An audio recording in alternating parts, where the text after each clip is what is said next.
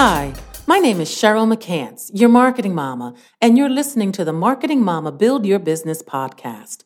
Each week, I discuss issues that women business owners face and work with colleagues and industry experts to identify solutions to those challenges to help you or someone you know build your business. Recently, Several consumers and regular folks' social media feeds have become saturated with brands, everybody jumping on the social justice bandwagon, everybody looking for reparative justice and or reparations.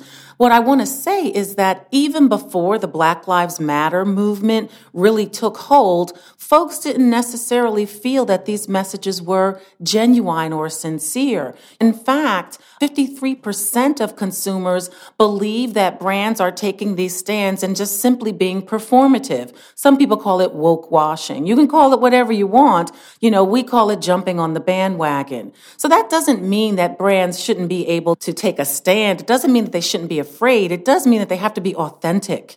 It means that you have to be genuine because people can tell the difference. 70% of consumers want brands to take a stand on social and political issues, up 66% since 2017. However, they want those stands to be authentic. They want you to mean what you say. So as a business owner, when you're putting together your core values, make sure you identify core values that you can hold true. Here at Impact, our core values are do the right thing, lead with creative ideas, give back, and put clients first.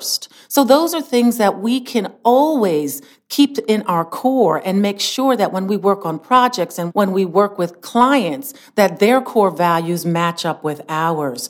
You know, you've got large corporations like Ben and Jerry's, Airbnb, and Nike, they've always taken on social justice issues, whether or not it was the popular thing to do at the time. And I'm not saying you need to be a Ben or a Jerry, and they're great people, by the way, or whether you need to, you know, be as large of an entity as a Nike. What you do need to have is diversity, equity, and inclusion at the core of all that you do.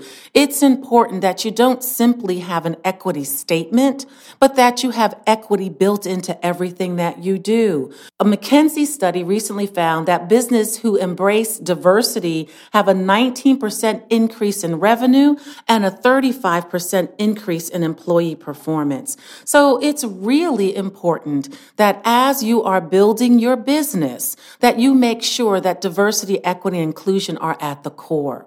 So here's a good news story. Airbnb turns towards its mission statement. So Airbnb mission is to create a world where people can belong anywhere. And this ties back to its hosts and guests experience of feeling more empathetic after staying in a stranger's home or opening up their home to a stranger. After President Trump temporarily closed our borders to refugees, Airbnb aired a Super Bowl ad to critique the order called We Accept. Airbnb pledged to provide short term housing for 100,000 displaced people and donate $4 million to the International Rescue Committee. Although controversial, the statement aligned with their mission and generated 85% positive reactions. The We Accept was at the top advertising hashtag used during the Super Bowl with over 33,000 tweets during the first half of the game. Airbnb also attracted over 15,000 volunteers to open their homes to these displaced populations.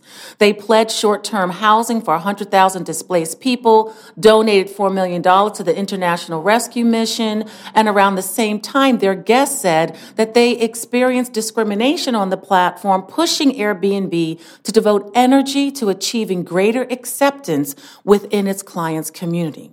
Now that's what I call making diversity, equity, and inclusion the heart of your mission. Thank you for listening to this week's episode of Marketing Mama Build Your Business.